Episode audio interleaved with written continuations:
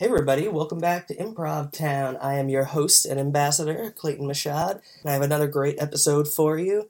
In this episode, I talked to my buddy Mike Amaral from the Providence Improv Guild. We Talk about lots of great stuff, including his experiences at Camp Improv Utopia, and we mainly talk about position play. So, position play is this school of improv thought, comes from Miles Stroth of The Family. The idea behind position Player there are four basic types of scenes. There are straight slash absurd scenes, realistic scenes, character scenes, and alternate reality scenes and that each of those types of scenes has an inherent game built in or a, a, game format built into it. And so, if you can figure out which of those four types of scenes you're in, then uh, most of the work is already done for you. So, it's a super great conversation. I hope you guys enjoy it and learn a lot. And I also have another great episode coming out soon with Kate and Casey, the founders of Wage House Improv Theater in Pawtucket, Rhode Island and we talk about lots of uh, great stuff, specifically all the things you need to know if you want to start your own theater. And I think I'm actually going to also do a mini-sode. We go on a little tangent for about half an hour where we uh, where I gush about my love of two-person improv, and uh, I think I'm going to chop that part out and just make it a mini-sode because it's unrelated but super awesome. So look forward to both of those episodes. And uh, as always, rate and review us wherever you listen to podcasts. And uh, hopefully I'll see you guys soon.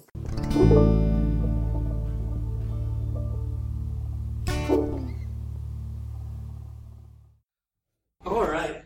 Uh, so you want to just start off by doing intro background stuff, talk about how you got started with improv, and then oh oh sure, all the badass people you studied with. I bad well, I think they're, sure they're all badass.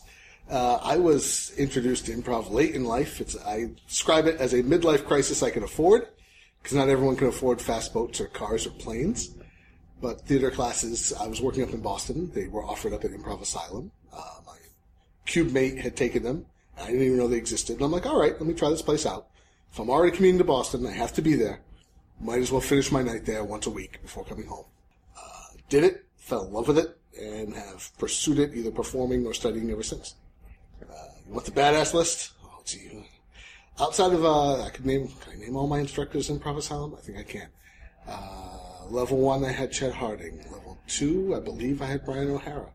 Uh, level three, oh no, level four was Marty. Level three, oh, I'm gonna blow it. I don't know them all in the correct order. I have failed you as a student, Improv Asylum. My my my my deepest apologies. Uh, but in, all in all, uh, Tim Douglas, uh, Michael Anastasia, who's out in LA right now, Kylie Fitzgerald, who's out in Chicago right now, Brian O'Hara, who's also out in LA. I, I studied with a bunch of people that have moved on to the bigger theaters or better roles in the entertainment industry. Some of them have gone on to do films and commercials and whatnot. Uh, it was fun. Uh, outside of that, I've had professional workshops with Jill Bernard, um, Jet Eleveth, Eveleth, Eveleth. I'm going to mess up her name. Sorry, Jet. I messed up your name. Uh, she was wonderful. Uh, we signed up for a workshop at Improv Asylum, and they had pushed that as many people could take it as possible. Two of us signed up. She decided to hold it anyway, so we had uh, Jet uh, to ourselves for three hours. And it was probably the most bang for your buck I've ever gotten any improv workshop. Because right. we went over every exercise we wanted. We exchanged our theater ideas. She exchanged hers, and it was wonderful. Then I discovered Improv uh, Utopia through an online search. Uh, Nick Armstrong set up a, a, wonderful summer camp program. We call it summer camp, but they happen in the fall, and the spring, and the summer. And now there's four camps. There's an East Coast, a West Coast, a camp every year at Yosemite, and this year in May is the first year in Ireland, so that's going to be exciting. Ooh. Yeah, fancy. Uh, through that, I, have had Bob Dassie, I've had Craig Cackowski, I've had Carla Cackowski, um, Jamie Moyer, uh, Brian O'Connell twice. Uh, you know, again, I'm going to do just a. Uh, I'm going to do everyone a disrespect by not remembering my teachers because I should have prepared because an actor prepares, and I should have written down everyone I studied with before this. But of course, I uh, I did not. So failure once again is on me. But uh, needless to say, I've gotten uh, several workshops from people who have their theaters all across the country, and some internationally as well, and that's been it's been great. I think that influx of ideas is very important. So you're not just pigeonholed in one school of thought. Yeah. So before we start talking about what we plan to talk about, I like I like what you just said. So Let's peel that onion. Let's let's unpack that. That's a lot to unpack. So what do you? So the idea of um, obviously, like in, in the broadest sense, it's good to get as many ideas from as many different schools and everything as possible. I want to ask what your opinion is on whether there's like a time, not really a time and a place because the place is it's arbitrary, but whether you think the best way to do it is to get maybe a solid foundation in one school, and then once you get good at that, to to then you know find another theory and see how that fits into that, and then continually doing it. Versus, say you were in Chicago, for example, and being like, I want to get into improv. All right, Monday nights I'm going to be taking a class at IO.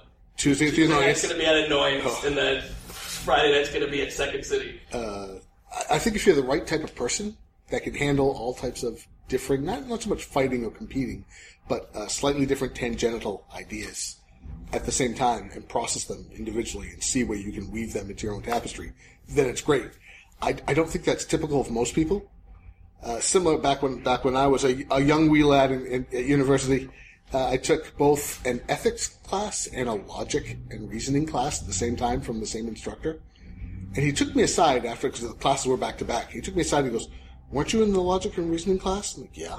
Like, but now you're taking ethics. Yeah. Because most people don't take them the same semester at the same time because they, they work on two different areas. One works on, you know, this is, this is logic. This is the, the, the best bang for your buck. This is the numbers. And ethics are personal feelings and whether or not mores and morals uh, apply to your decisions versus logic. Because most people can't handle learning those two things at the same time. And all I did was ask my, my teacher, I said, but you teach them both at the same time, don't you? And he went, welcome aboard. And, you know, I handled those classes. I did okay. Passed them both. It was close though. Uh, so I think under that same school of thought, some people can handle it, and most should probably get a base, at least to uh, at least a perform a comfortable performing level with one school of thought in improv before, you know, bringing in those other ideas. Because if you're not, if you don't have a solid base with what you're doing, then taking in those other ideas might come across as, oh, I'm doing this thing wrong because these other people say to do it this way. And if you follow that trail, you will follow eight different, uh, at least eight, theories or schools of thought, and the previous seven are all wrong, and then you'll just be cyclic. And you'll go back to the very first school you came at, and you realize that they may have been right, and then everybody was right, and everybody was wrong, and you'll just go crazy. Yeah, right. That's the thing. Like they give you, you know, they might give you some note in in one, and then you try to carry that over to your to the other one. The and exact- they're like, "That's not what we want. That's not what we do." The exact here." opposite note. Like, Yeah. always do this, never do this. You can't both be right, you can't both be wrong. Yeah, the the Dave Razowsky workshop. It was so good, and he refers to it as like subversive improv. Guerrilla improv, is that what you And I. I really think that if you, it was so good, but I think almost like if you took that as your first class, it would, it would like screw you for the rest of your improv career because he we do we purposely do scenes like he never wants you to do any backstory or anything. Like if you're you know you always do this, which normally like in a UCB style like that's how you would let the person know what the game is. You know like. Well, you always think that things that happen in fairy tales happen to you in real life, and then it's like, okay, that's the game of the scene. We're doing a scene. You're always late when we have to go somewhere, and that's the easiest. Yeah, again, yeah, it's in the manual and in their classes. Easiest way to describe or play a game. And we did scenes where like No, he has no problem with questions, no problem with saying no, and like all of these things. And I feel like if you, you know, if you learned all of that stuff and then you went to another school, they would just be telling you like everything that you were doing was wrong. Like, like, like, well, you can't ask a question for an initiation. You absolutely like, but can't. I, but I saw so many scenes where it was he asked the question, the person said no, and then they just repeated the question over and over again. I think that's uh, exactly where I found I wanted to know all the different schools of thought, not to find out which one's right or which one's best, which one's better, but I want to have all those those tools in my in my toolbox. So if I'm playing in a theater where they play a certain style, or the scene calls for a certain style because the players in there have all been learned and all behave a certain way, I want to be able to follow along. I don't want to be the wrench that works. I want to be the wrench that works in the toolbox. That there's a hammer and a screwdriver, and that wrench is helping out rather than stopping the gears from turning. Uh, when I first started reading all the manuals, so you read, you know, Truth and Comedy by, by Del and Charna, and then you go out and you read one of Mick Napier's books, and, and you see them as two. I, I always saw them as two sides of the same coin. Some would say that Mick was teaching the exact opposite of Del's, and some people still say it to this day, like, "Oh, Mick goes exact opposite."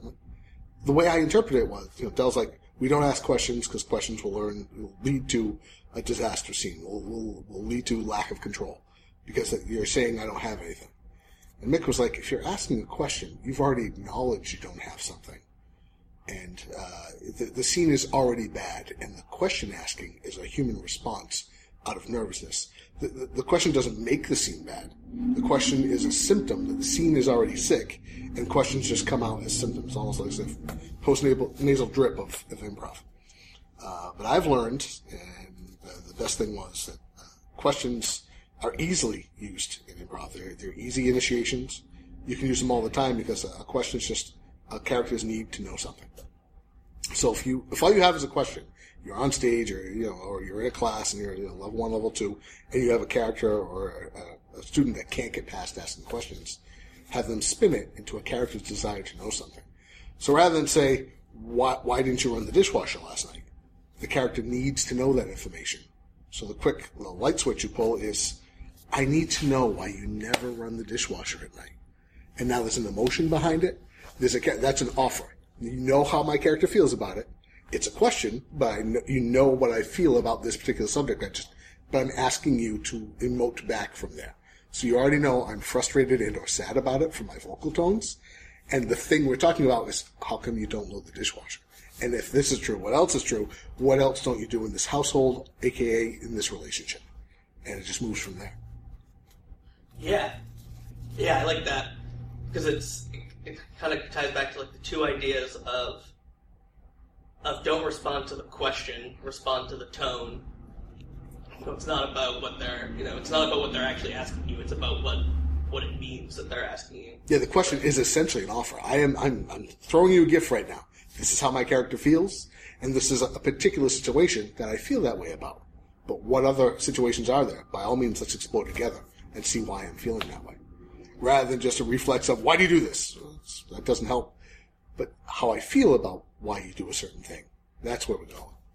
Yeah, and then also this idea of like there's no such thing as a as a metaphor or something like someone is asking you, you know, the idea of like I need to know why you didn't unload the dishwasher, then rather than just taking that as like the everyday mundane thing, like turn into like a person that like like they're the most important thing in their life is that they need to know why you didn't un- like that, that, unload the dishwasher. That's definitely taking it to a ten, but just the just the words I need to know, it just adds the gravitas. The weight is there. It's not just hey, how come you didn't load the dishwasher? Oh, I forgot about it.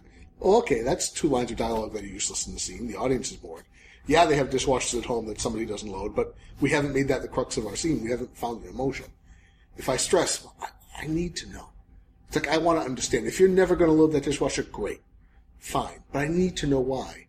Because I, I need to understand you. So that character dynamic, that relationship, there's a piece of knowledge missing there between those two characters that one is actively asking for. Help me know you better. And then we'll find some more wackiness as we get there, but help me know you. And then as you explore and uh, expose yourself to me, not in that way, uh, the weirdness happens. Yeah. It's another thing I've kind of been thinking about of how obviously the rules are are what they are. You know, like they're yeah, rules. Rules are meant to be broken. Right. Almost everyone I've studied with has said that once you know the rules, then you know how to bend or break them. Right. It's more like the way that, like the example you just gave of, of why didn't you unload the dishwasher versus I need to know why you didn't unload the dishwasher. Like that second one doesn't have a question mark at the end. Right. It's a question in an offer statement form. But it's, it's right, essentially the same reaction. If, if, if your brain wants to ask that question, you just take that quick second and swap it into a, a need or a desire. Because we always talk about what are our characters' wants, needs, how are they going to move forward. And my want and need is let's figure out why this question that my body wanted to ask, because I'm, cause I'm panicked, becomes a driving force in our scene.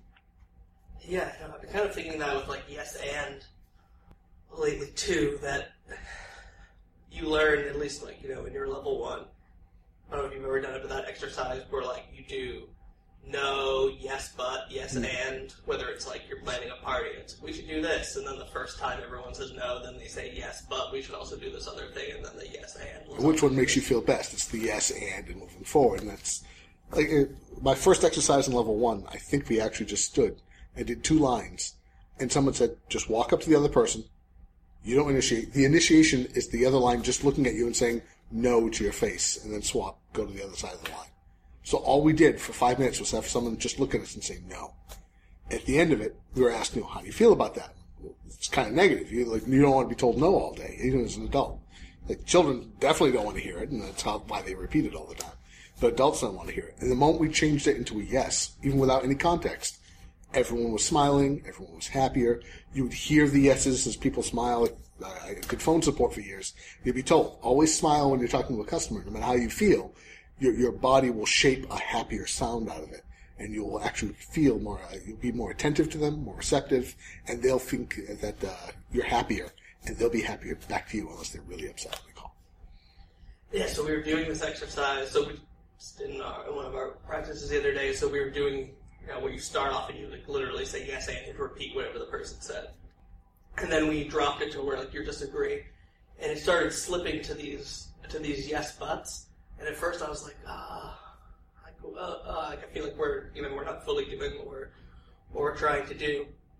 And then I would think about some of them and think that like they really are, they're still like yes ands. It's just that the normal way that you present things, like, I don't know, there's almost like two types of, of yes buts. So like the example, the initiation, or, or you know, an example of like the first two lines was, this house is haunted yes, but we got, but it was on sale. And at first it was like, ah, oh, like you know, that's that's not really like agreement. Then it's, it's not like, full agreement, but it's still it's agreeing the idea this house is haunted, and and the but is you know it was on sale.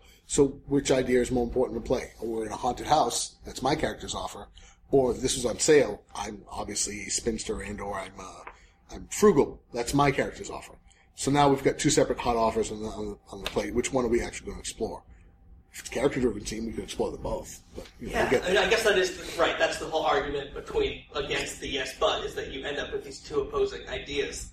But like in that case, it was I don't know. I was just thinking like it kind of is like an and. It's just that in order to present it in a way that sounds natural, you have you'd be like yes, and can you believe it was on sale? I guess you could say that, and that would be the same the same. You're still offering information about your character that the, the sale was exciting for your character.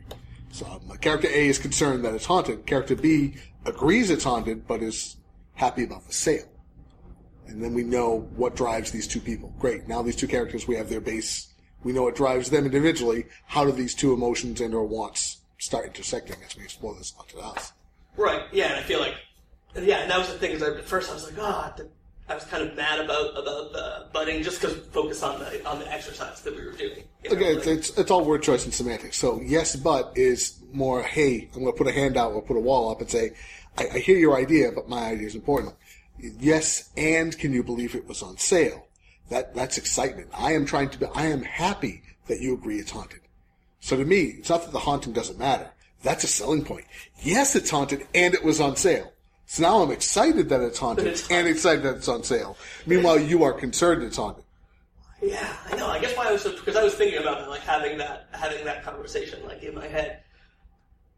But then I almost get to the point where like to thinking that the butt was actually better because then you you have this game of like a person who is always willing to take who is like so fooled by a deal or so fooled by a promotion that you will take on something that is totally ridiculous like like, this car only has three tires. Yeah, but they threw in the free warranty. Or like, I don't know. It, like, it's still a juxtaposition. I, I, can see how some people would have uh, concerns about trying to play it, and some people, it could be you know, veteran improvisers in the audience going like, "Well, that was a yes, but now you know you're going to lose me." I'm not necessarily there for the other improvisers in the audience. They're going to find a hundred things I do wrong on stage every single performance. So I'm not the ones. I'm not trying to impress them or make a point. If I get them laughing, then yeah, I've done really good. If I've gotten to someone who knows the craft and who studies it rather than watches a piece of entertainment, and I still make them laugh, that okay, that's bonus points for me. But um, my my goal is not to get them. My goal is to get audience members entertained, audience members engaged, you know, edge of their seat type thing. Like, what's happening next? I want to, I want, they want to know what's happening next. I want them to keep asking themselves that question. What happens next? What happens next? If they get bored with the character, then we've already lost them.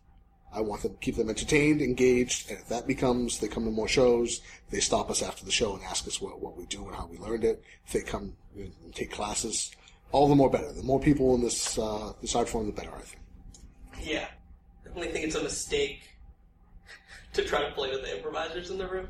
And unfortunately, that just is something that, especially in like a small community, just accidentally happens that you end up that like that just happens to be your audience so much.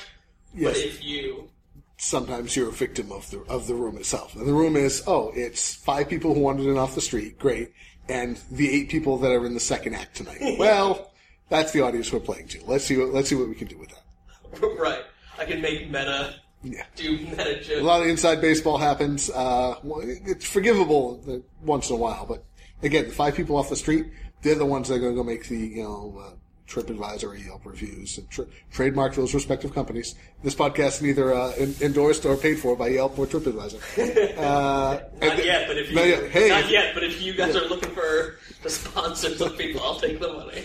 Mm, ah, Crystal Pepsi. We're looking at you anytime, anytime. uh, yeah, so uh, those audience members, they're the ones that are going to tell their friends or their relatives that, yeah, I may have saw a five or ten dollar show in some place, but it was good, and here's why. Rather than wait for a giant theater event that comes around every two or three months and pay seventy five dollars for a seat to uh, see whatever the sequel to Phantom of the Opera is. Uh, spoiler alert: I know what it is. I saw it last week, and you know what? It probably shouldn't have made it. That's not important. Yeah, and that's a whole other thing with, I guess, just as a performer, like whether it's like, oh, that person broke the rules, I'm gonna tune out, or I feel like such the better response is like, that person just dug, like, I mean, not even dug themselves a hole, because the breaking the rules isn't always bad, but like, like, ooh, that person didn't do what I would have done. I want to see how they're gonna make that scene a, work. a rule gets if we if we're talking about rules being you know the guidelines, okay, they get bent, they get stepped on once in a while. If if you're someone who plays hardline rules and a rule gets broken, that's my cue to double down. Like, all right, let's see where else this can go. That's still be entertaining and fun to play. Again, rules will maybe be broken. Del and John will tell you, here's all the rules. Mick will tell you there are no rules, and it's just a reaction to what happens already. It's gone bad. I've been in a dozen uh, or more uh, fully organic scenes and organic sets that I love. Uh, I took JTS Brown from, from Craig Cackowski in Improv Utopia. And that class, that workshop, that form, it's got a skeleton structure around it. It's basically, there's an opening and there's a, there's a button at the end, but everything that happens in the middle is anything you guys want it to be.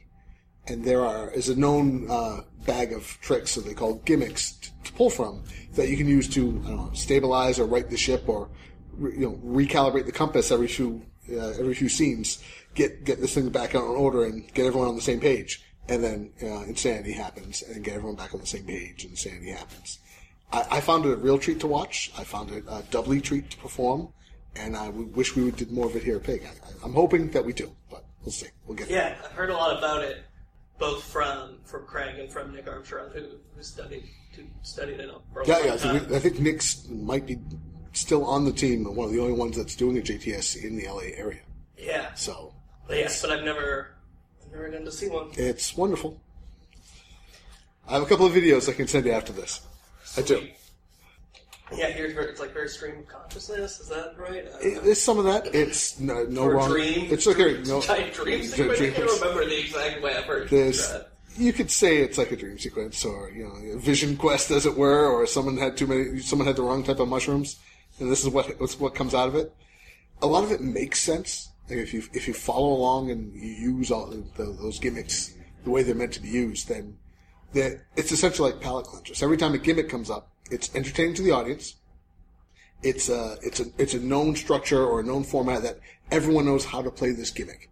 So even though people are on stage, there's you know eight different things going on at once, a gimmick is declared, and then suddenly all the players are involved in the success of that gimmick, and then it melts away to chaos again, and then another gimmick shows up, and it's spontaneous when it's called for, but everyone knows the rules of the gimmick and they play it, and it's just it's just it, oh, it's like, uh, impressions. Uh, it's like watching a, a, a morphing picture in a 3D museum somewhere, And like every once in a while, it morphs. Oh, that's a human face, and then it looks like a lump of silly putty again. And suddenly, that's very distinctly a cat, and then it's back to a, a lump of silly putty. And that's essentially how the form plays. It, it plays loose and crazy, and everyone's having fun. And then once in a while, there's a structure that the audience. It's, it's a breather. It's, it's the group game in a Harold. Right, that's- that's- It's the audience goes, ah, this is something I can follow along with. This is great. This appears to have a set of rules that mirror, you know, normal human behavior. And then just when they're calm again, just when they've taken that breath, we're off and running again, and we take them on a different adventure. So it's a very fun game to play. Cool. Uh, so earlier you said you studied with Brian James O'Connell twice. Uh, BOC, I did twice. I was lucky. Been lucky. yeah, so that's uh, Very lucky.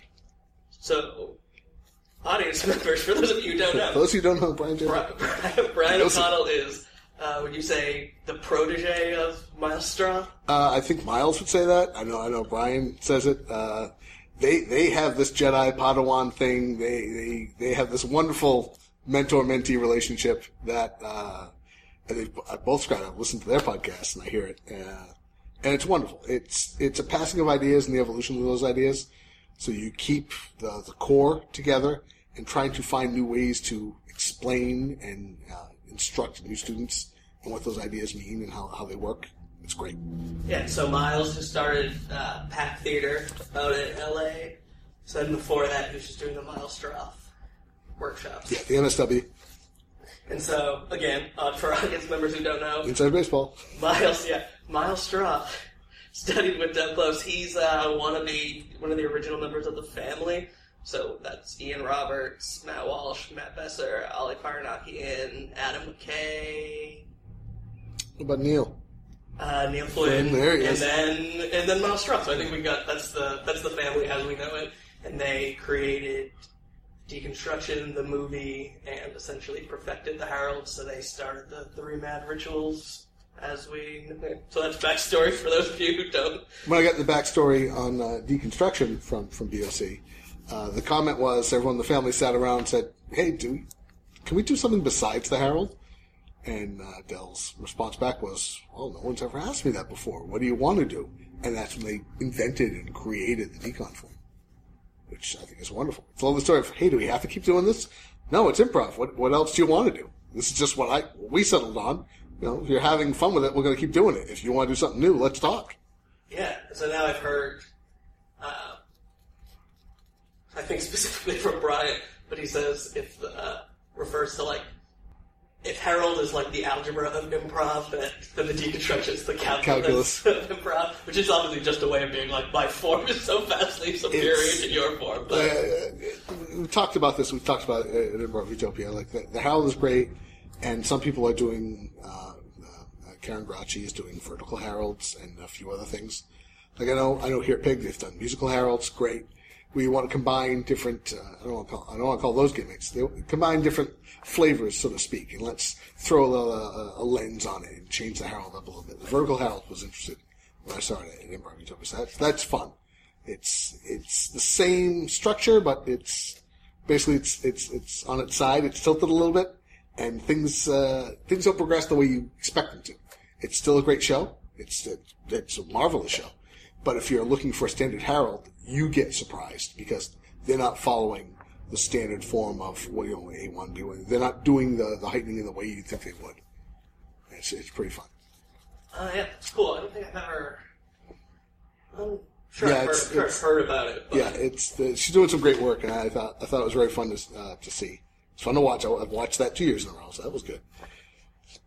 Cool. Yeah. So before we talk specifically about the deconstruction, um, so yeah, so the so Pack Theater, Miles and Brian, their whole big way that they teach improv is position play. Ah, there's the magic, isn't There's it? the magic. There's So the I- magic. So when you were saying that, like, you know, maybe Truth and Comedy and and Mick Napier are opposite sides of the coin, I tend to think of it as like Mick and Miles are opposite side of the coin, in the sense that like everything Mick teaches about is like how to go first, how to take care of yourself. It's like he has this whole, you know, the whole book, and then there's like one paragraph in it that's like, well, what if you don't go first? and then he's like, Well, then just keep doing whatever you were going to do. Essentially, act like, ho- act like you were. Hopefully, your scene partner has read this book.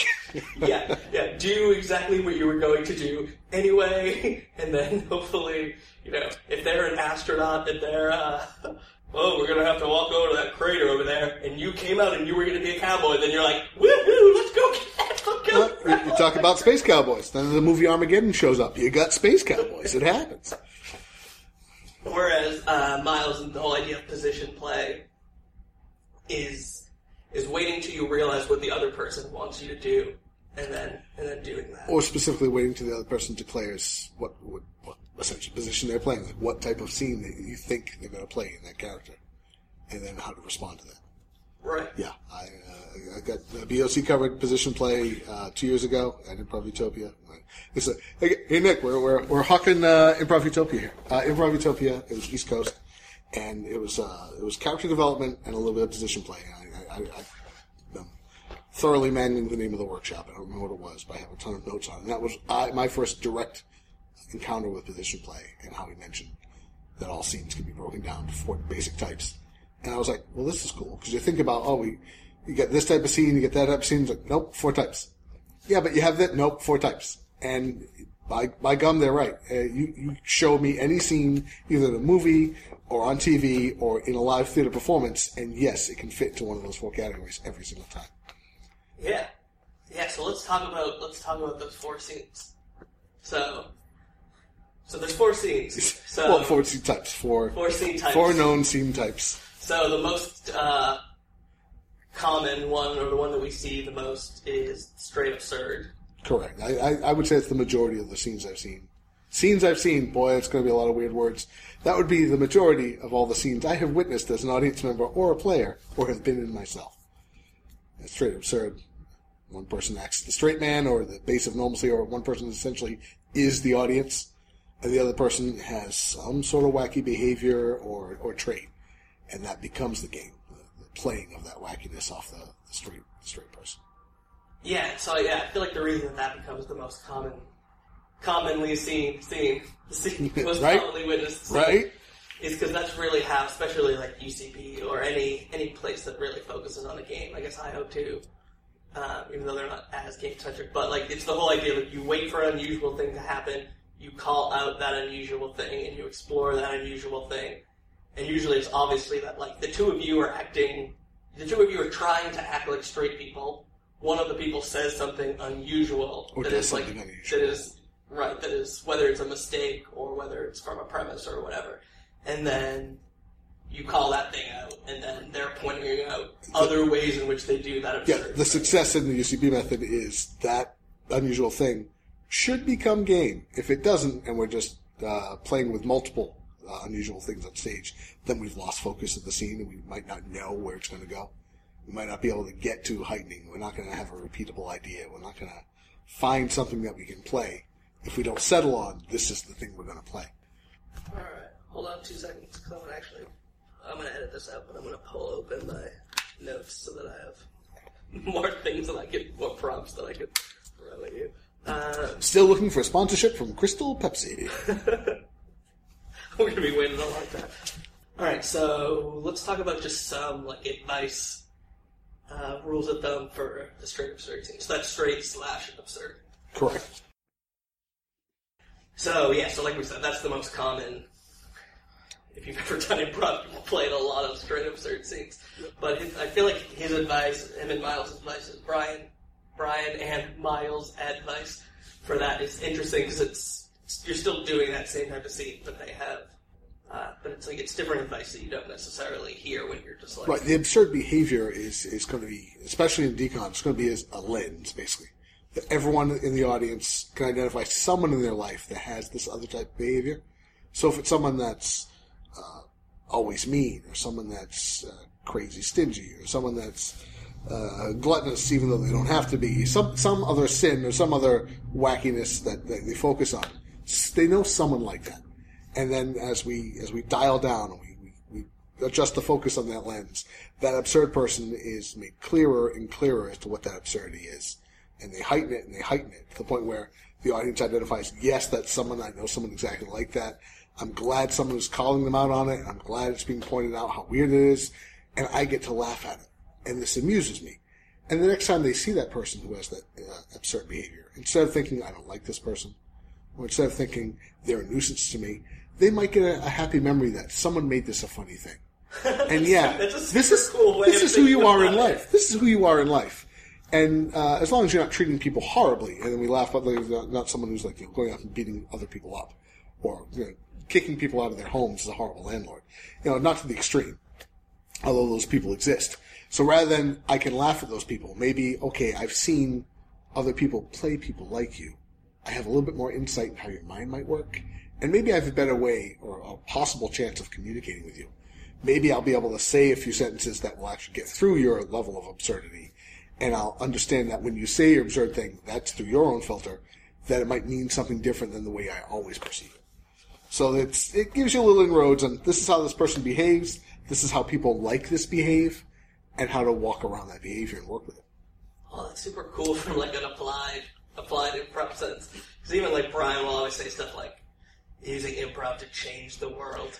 And stuff, and stuff like I, I have not yet memorized his, his lovely paragraph on that. I have it written down in several places from multiple camps, uh, and it's a wonderful sentiment. And I, I wish I could tell you exactly what it says right now.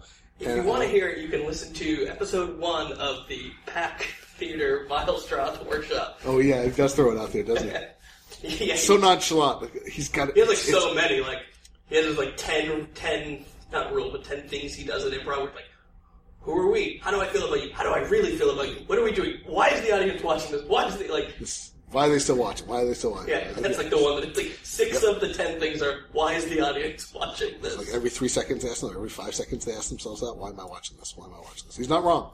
You you got to be able to keep answering that question so that they stay uh, engaged to the next point.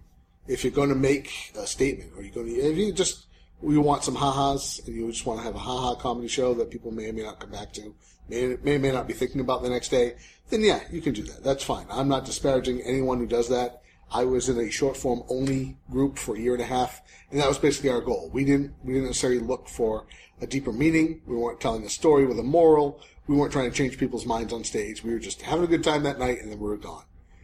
But if you want people to go, think about what, what we saw on stage, and hey, I do see people like that in my life, and I do want to be able to talk to them better, or maybe they don't know how they're perceived because they don't they don't have that filter that the rest of us have then that's the kind of thing where you are getting a little bit further.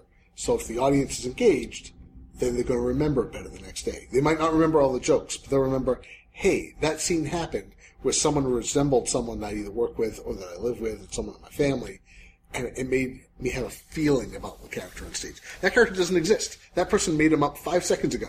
But you know what? I have feelings about that character. And that's what the audience is going to Yeah, I guess you could argue that that's what takes it to be art. I guess you could use that as a very loose definition That's of art. why, why do we love heroes? Why do we love villains? They're the, they're the most uh, cinematic, most dramatic characters in, in anything we do. Or why do we love characters that have heart? Because once in a while they'll just be uh, what we consider a second or third string character in a motion picture or a TV show, and they just they pull on your heartstrings the right way, and you go like, I'm always going to remember that character, even if they only showed up once, because it made me feel something when I watched it, and it wasn't just a throwaway line. Yeah. Alright, so. Still got our other three. So yeah, so so Brian O'Connell has this lovely long paragraph. You should listen to it, and it's about how improv is going to save the world. It's going to work. I believe, I believe it'll heal the world. Heal the world. That's Yes. correct. Heal the world. We're going to get there. Uh, so then the next type is uh, characters or peas in a pod, mirroring type of scenes. Character-driven scenes don't have to be peas in a pod. In the decon, it's specifically taught to us to be mirroring, be peas in the pod. But characters, like I said, astronaut and cowboy, it can happen. That cowboy just happens to also be on the moon, so he's he's an astronaut. But you know what? Maybe he maybe he's a rancher at home. You know, may, may, he's, so he's going to have cowboy tendencies, but he's also an astronaut along with the other guy who's just you know, Air, Air Force cadet. I'm an astronaut. I'm 100% an astronaut and have been since I wanted to be a kid. This other kid wanted to be a cowboy, just went into the astronaut business. Yeah, that's that, that's interesting because I always think of it in my head as as them being. Well, so the way that I think about about the position play, just kind of jumping ahead because we haven't talked about the third, fourth one. We'll get there. When I think about like straight absurd is obviously straight absurd. one character is straight, one is absurd. And I always think of character scenes as being absurd, absurd, if that makes sense. And then you have your realistic scenes, and those are like straight, straight. And then you have your alternate reality, and those are could be a blend of anything, but the absurd thing is the situation or the environment. So they're all they're all Well, the way I, I do they're all combinations of a straight absurd. I see how you're calling characters absurd, absurd, but to them they're not absurd. To the other character, they're not either. It's Right, one- they both think that they're Well- straight people, but yeah. So it's not it's not absurd. It's not it's not, being called out. I'm not going to call out the, Yeah, the cowboy's exactly, behavior. exactly. The cowboy's not going to call out the astronaut's behavior. You are an astronaut. I know you're an astronaut. You're going to behave and react to things as an astronaut would. I'm a cowboy. I'm going to behave and react to, as, to things as a, as a cowboy would. But we're not calling each other out on that. We're not saying, "Hey, why are you acting like a cowboy?" It's declared, "I am a cowboy. I am an astronaut." So I don't think it's a true absurdity. Although, if you think about it that way, that's that's fine. That, that's that's in your school of thought. That's how you put it all into your crystal ball of improv in your head, and that's how you, that's how you work with it. Great. I, I see characters just that strong character choices, and that's the filter. That's the POV. That's the lens. The cowboy always sees something and reacts as if a cowboy would. It continually heightens it. Uh, you see, uh, you see, an, an, you're on the moon, and you're a cow, you're a space cowboy, and the other one's just an astronaut and you see something moving through the crater, the astronaut's always going to see something and go, "Oh, I've detected an unknown life form." And the cowboy could go, "Hey guys, we got space cows. Space cows. We're going to go see that big space cow." He's going to declare it something, even though that's not what it is yet. It hasn't been dissected in the lab. They're animals. You shouldn't dissect them.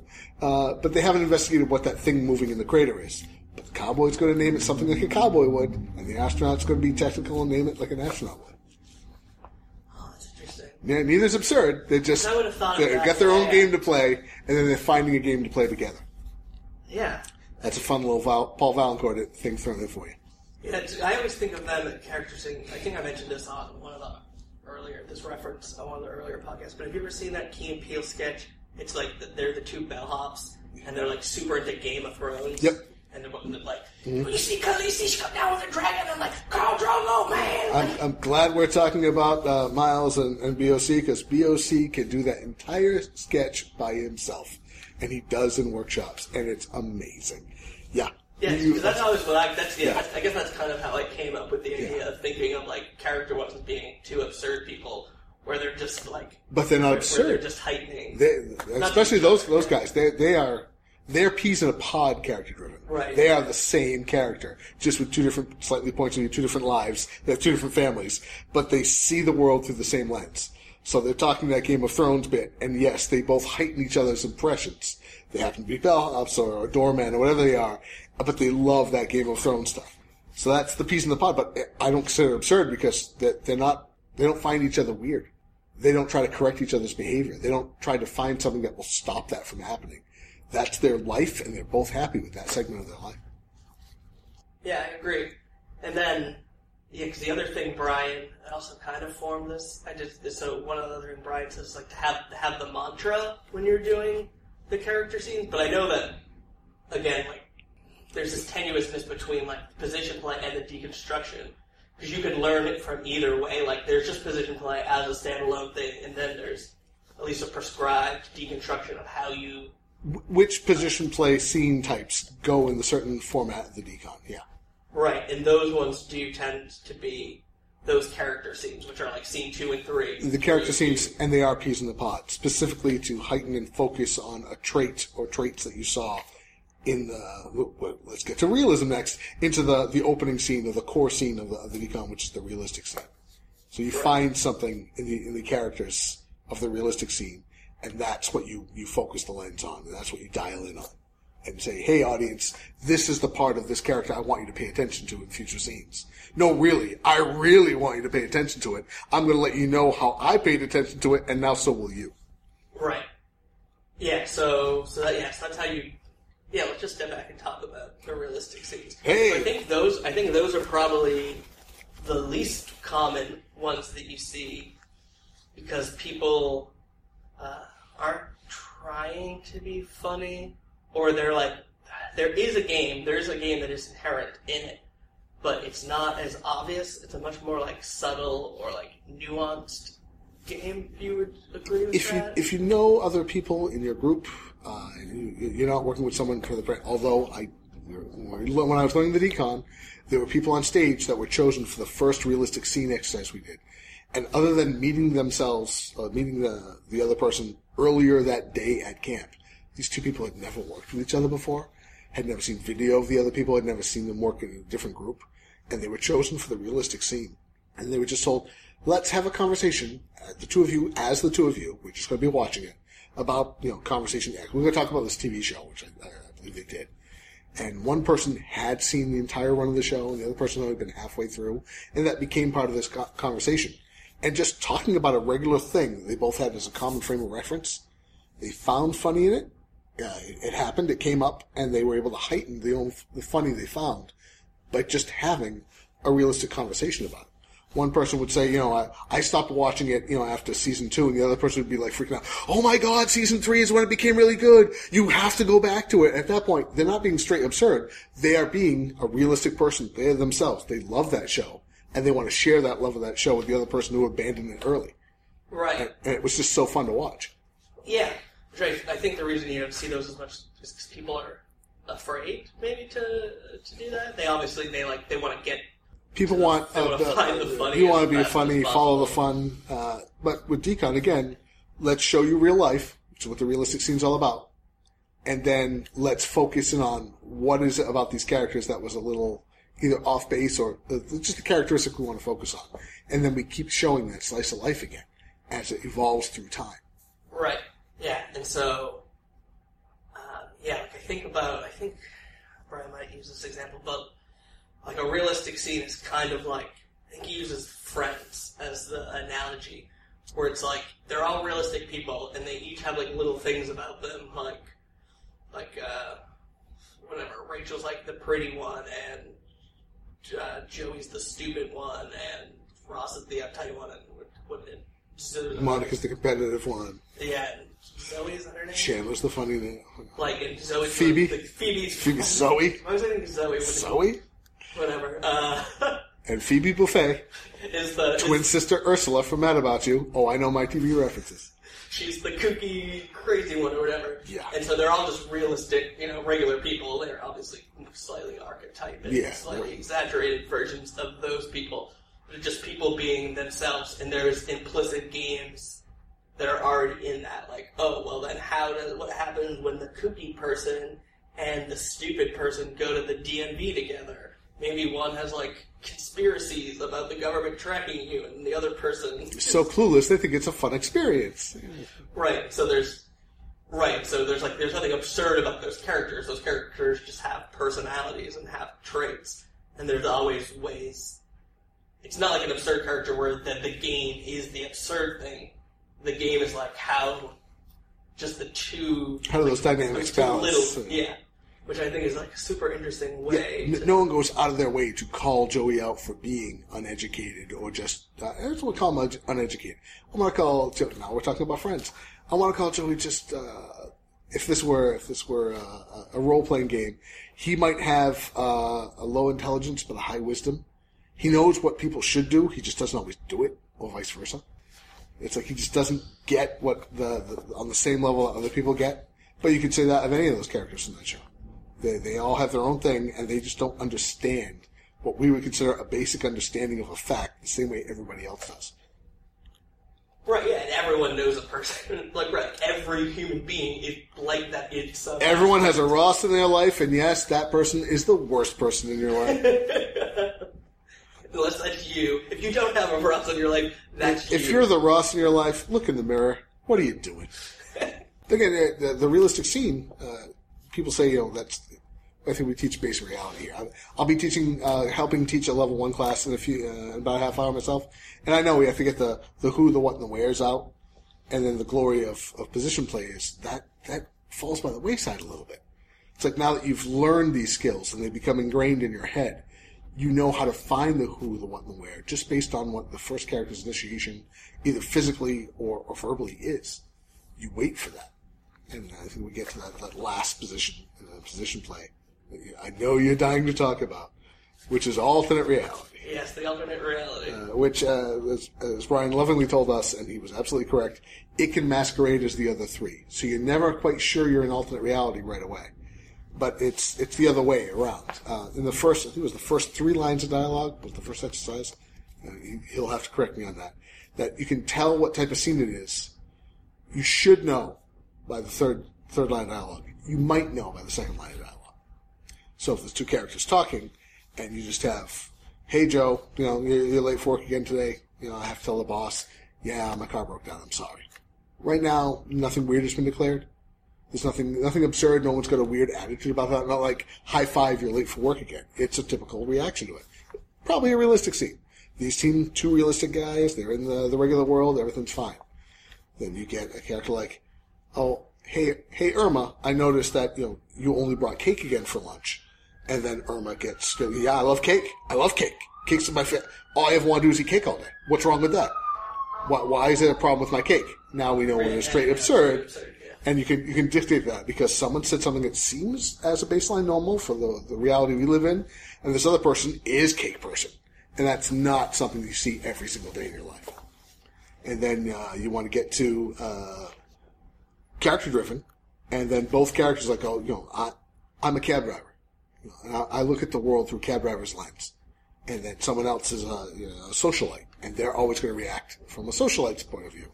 And we're not calling it out as uh, straight absurd, it's not unusual behavior, but this cab driver is just going to do cab driver things.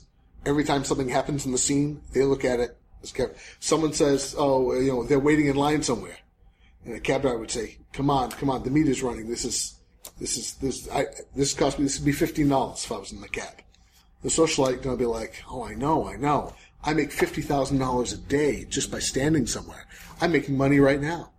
And it's not weird. It's that's what they do. They make money just by being someplace, and the cab driver is losing money just by being stuck someplace. Oh. Yeah. And then alternate reality, the rule of that was if you don't know within the first three lines of dialogue what type of scene it is, then it's alternate reality. Because if you can't say it's definitely realistic, or it's definitely character driven, or it's definitely straight absurd, then the rule is it's alternate reality. And alternate reality is uh, either it mirrors our own world or it's similar to a, a, a, logical world in some way, but there's a difference. Like let's let's take Buffy the Vampire Slayer. It's an alternate reality. Vampires and demons exist. Other than that, it's the United States. They're in Sunnyvale, California. Uh, they start off in high school. They have typical high school stuff they have to go through, but all this mystical stuff happens to be real and true, and they have to deal with that. And after the very first half of the first episode, where suddenly you think that's weirdness, that becomes the baseline for their entire rest of the existence. The entire run of the show is these things exist. Our job is to kill them. You're welcome. yeah.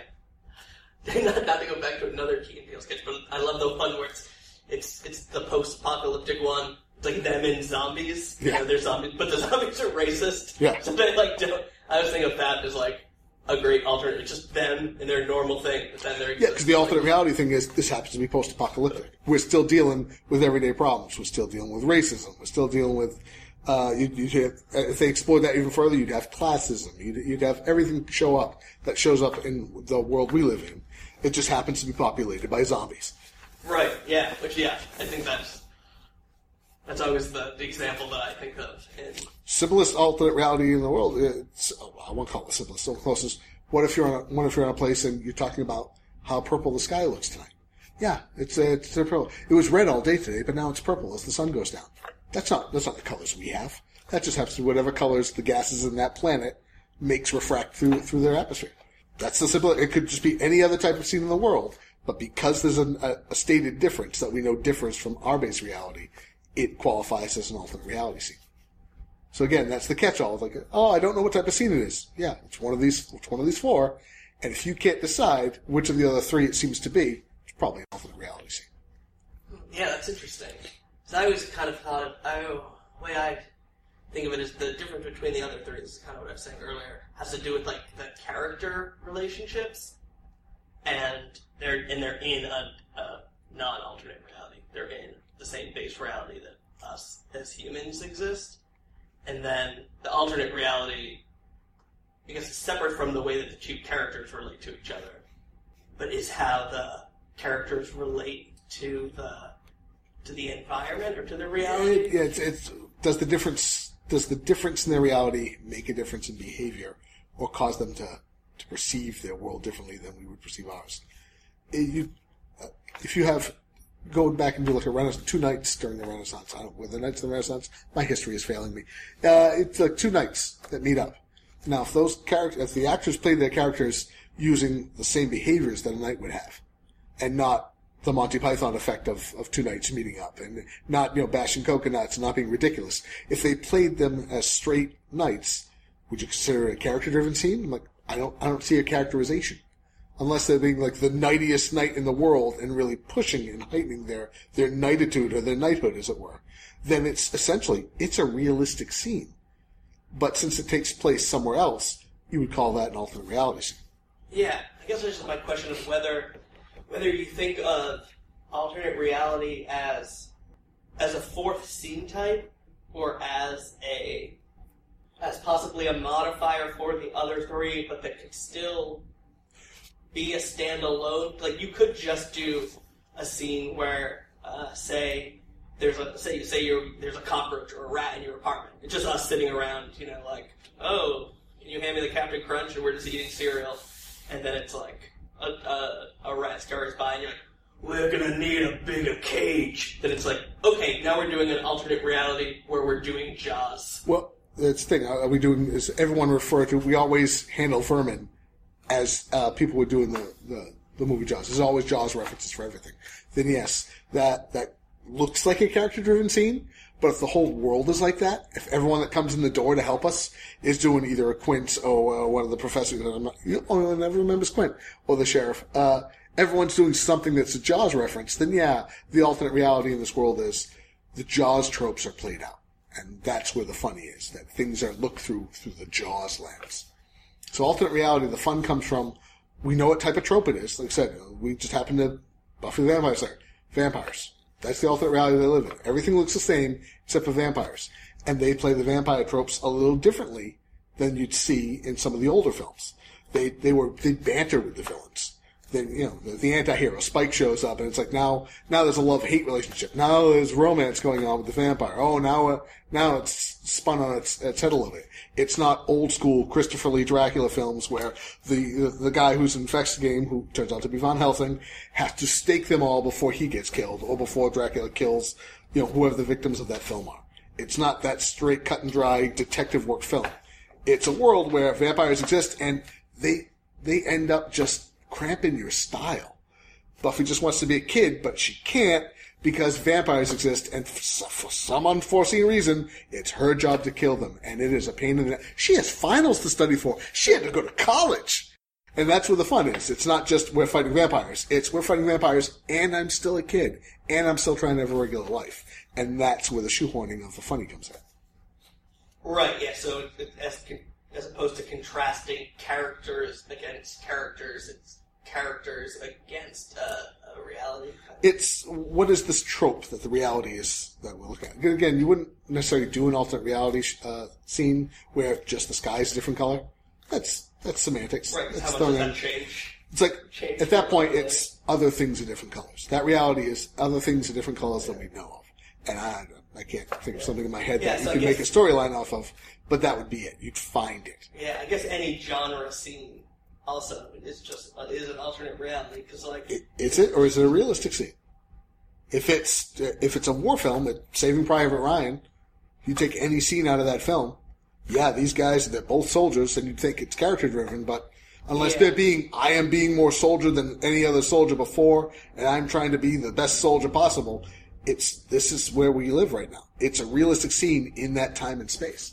That's true. Yeah, I guess I was thinking more like uh, like sci-fi or or noir or uh, like spaghetti western, where those are so non-realistic. If- that, like yeah, if- the whole thing is everyone in the town calls things by sci-fi, Star Wars inspired Listen, you could you could play a slightly futuristic scene or a Star Trek type scene, but unless you're playing or messing with that trope a little bit, it's just a realistic scene set in a realistic future. Unless we're really calling out a difference between that that future and our world now, and making that difference the focus of our fun, It's just realistic, or what we think will be realistic. Oh, that's interesting. Yeah, because I always thought of tropes and, and genre stuff as being. You think it's the alternate reality, but you have to spin that alternate reality. Why is it fun? Other than why, because it could be a character-driven scene, but set in space. Uh, the, the, the, old show, uh, um, Red Dwarf. Red Dwarf is a buddy, it's a buddy comedy show. It's a sitcom. It just happens to be set in space. I wouldn't even call it an alternate reality. I don't know what the rules are for that is. That is all character driven. It's not even straight and absurd because everyone on that show, every character is absurd. So they're all character. It's a character driven scene or it's a character driven show. Just happens to be set a million years in the future in space. That's just the setting. Everyone on that show is, is got their own game to play and they play it all at a 10. All right, let's end it there.